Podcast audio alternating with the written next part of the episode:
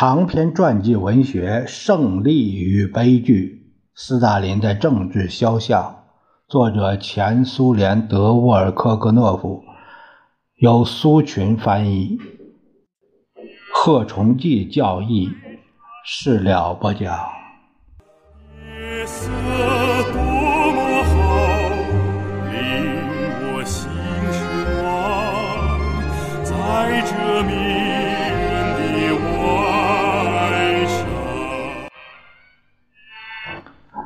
斯大林密切注视着在国外出版的各种书籍，托洛自己写的东西几乎全部为他翻译过来，只印一份斯大林也浏览侨民的出版物。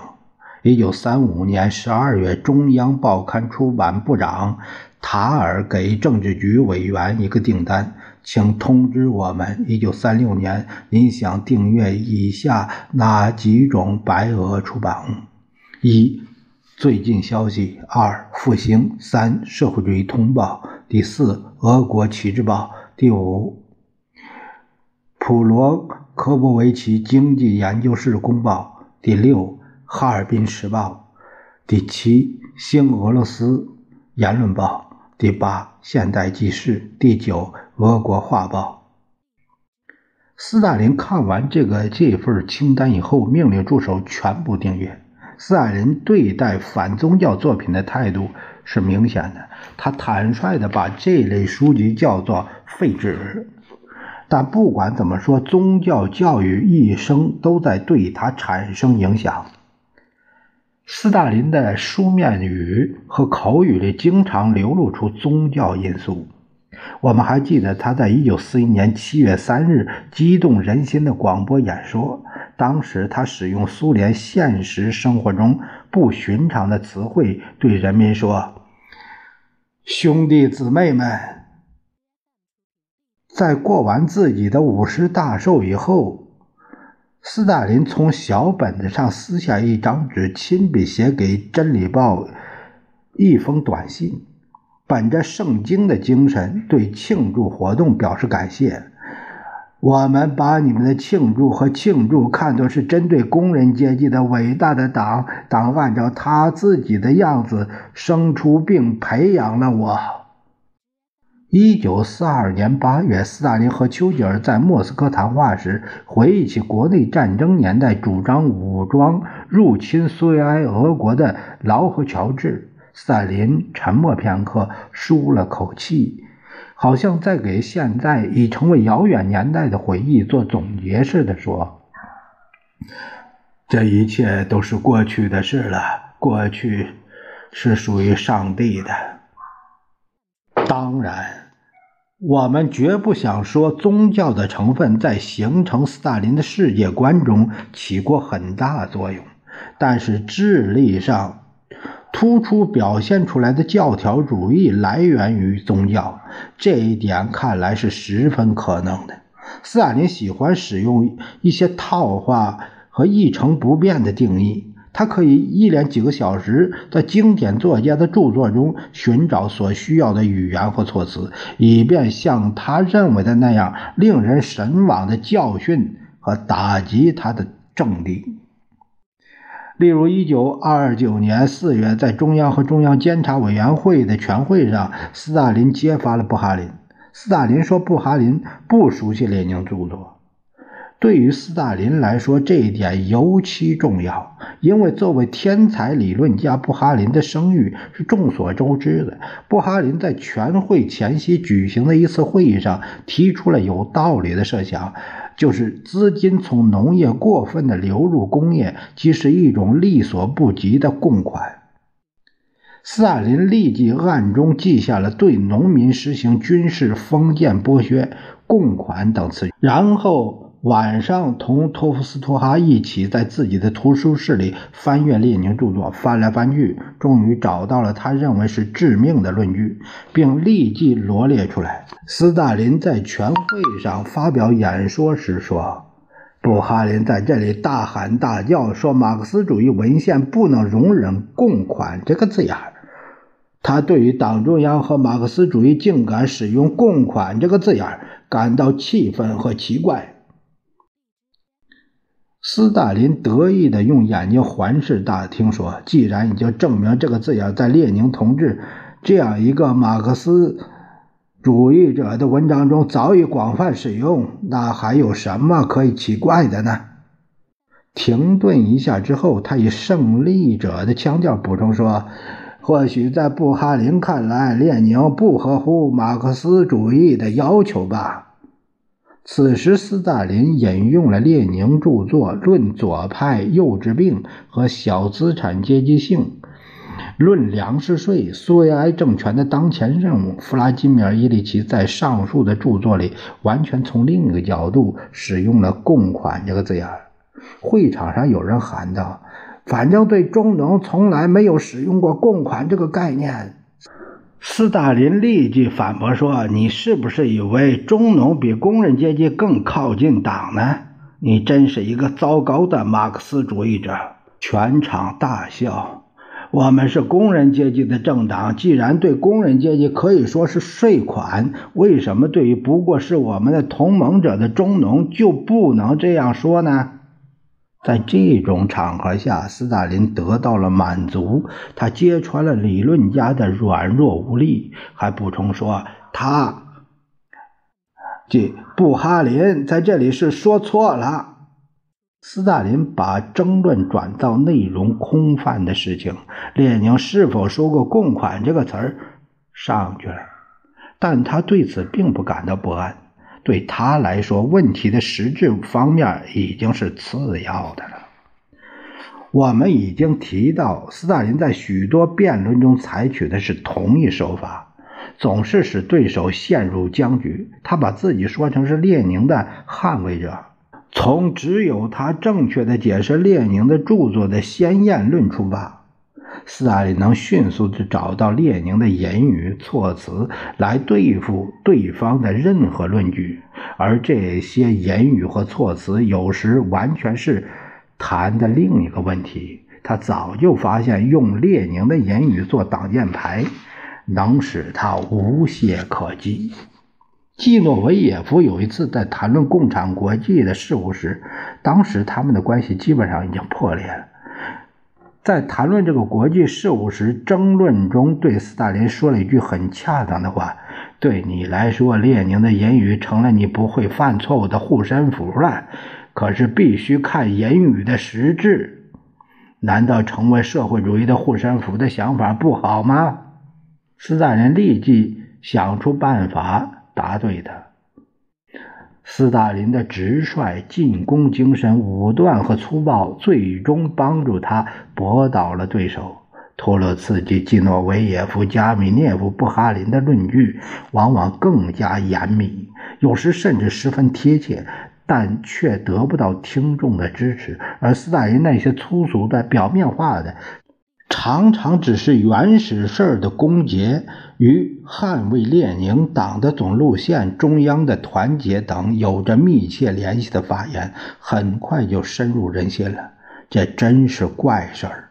斯大林在同他们不计其数的争辩中，以下述主要的论据战胜了他们：他们想修正列宁主义，而他捍卫了列宁主义。从三十年代开始，这种解释就已是一种正统的说法了。斯大林的思维方式是十分公式化的，他喜欢反反复复的解释，极尽简单化之能事。如果论敌以不同的观点阐述他们的主张，总书记就严厉的把这个说成是非马克思主义的观点，小资产阶级意识的流露，无政府主义的故弄玄虚，教条主义的思维方式使斯大林的认识不能达到哪怕是一般的哲学深度。我们知道，总书记自己感觉到了这一点，因此他长期以来一直想充实自己的哲学知识。根据红色教授学院领导的推荐，斯大林邀请当时著名的苏联哲学家老布尔什维克杨斯腾来到自己身边来，单独讲授辩证法课。斯腾曾任马克思。恩格斯研究院的副院长，后任中央机关负责工作人员，当选为几次党代表大会的代表，中央监察委员会委员。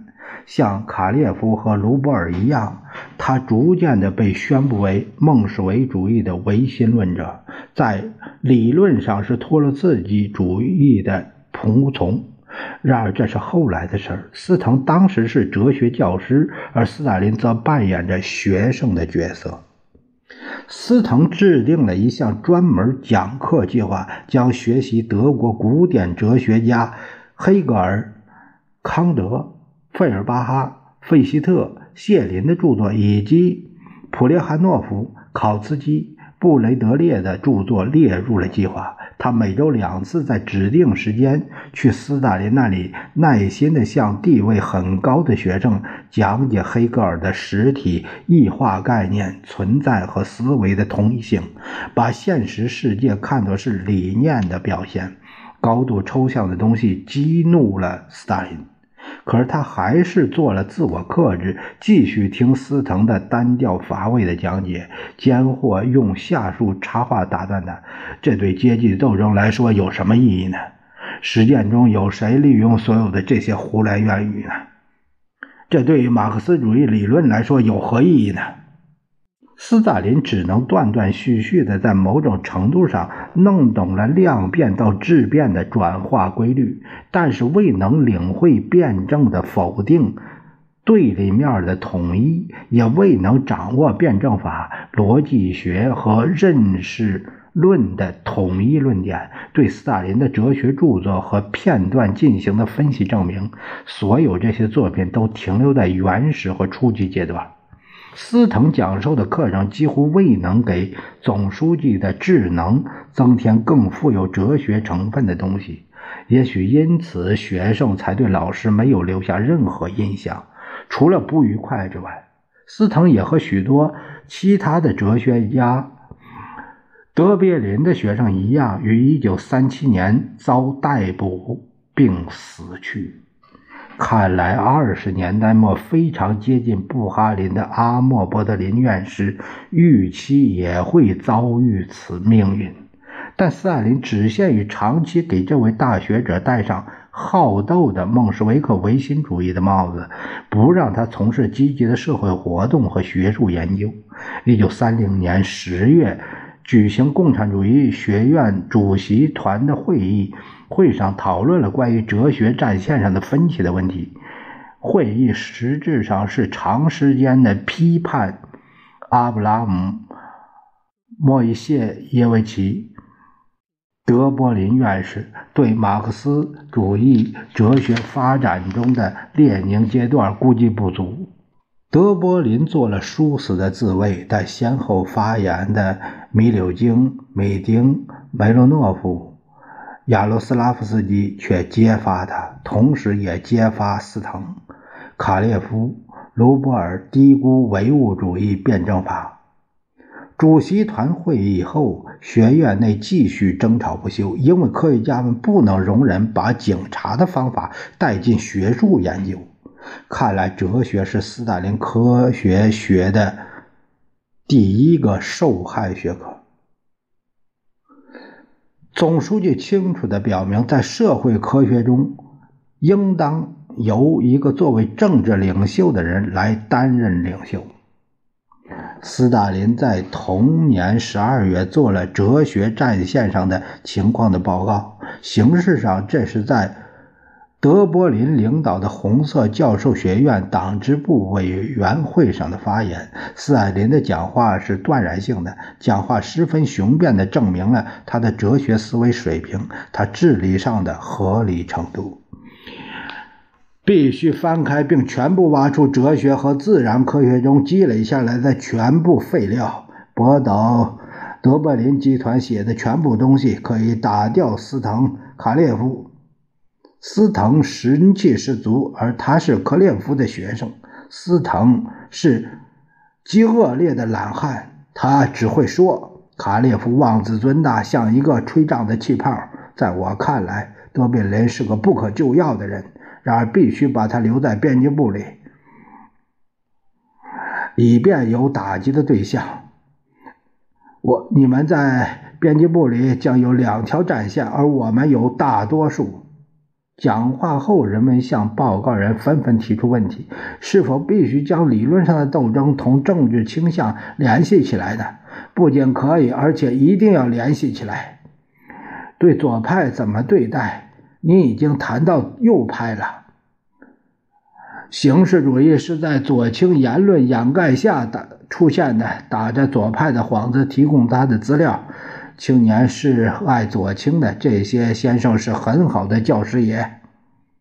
学院在哲学领域应当把注意力集中在什么问题上呢？主要问题是打击，全面出击，在未出击的地方出击。黑格尔对于德贝林分子来说是偶像，必须揭露普列汉诺夫。他一向对列宁很傲慢，就连恩格斯也并非全都正确。在他提出的有关埃尔福特纲领的意见里，有个地方谈到常入社会主义的问题。布哈林曾经试图用这一点。如果我们在自己工作的什么地方触发了恩格斯的话，那么也没有什么了不起。斯大林就是这样指导哲学、肤浅的理解哲学的。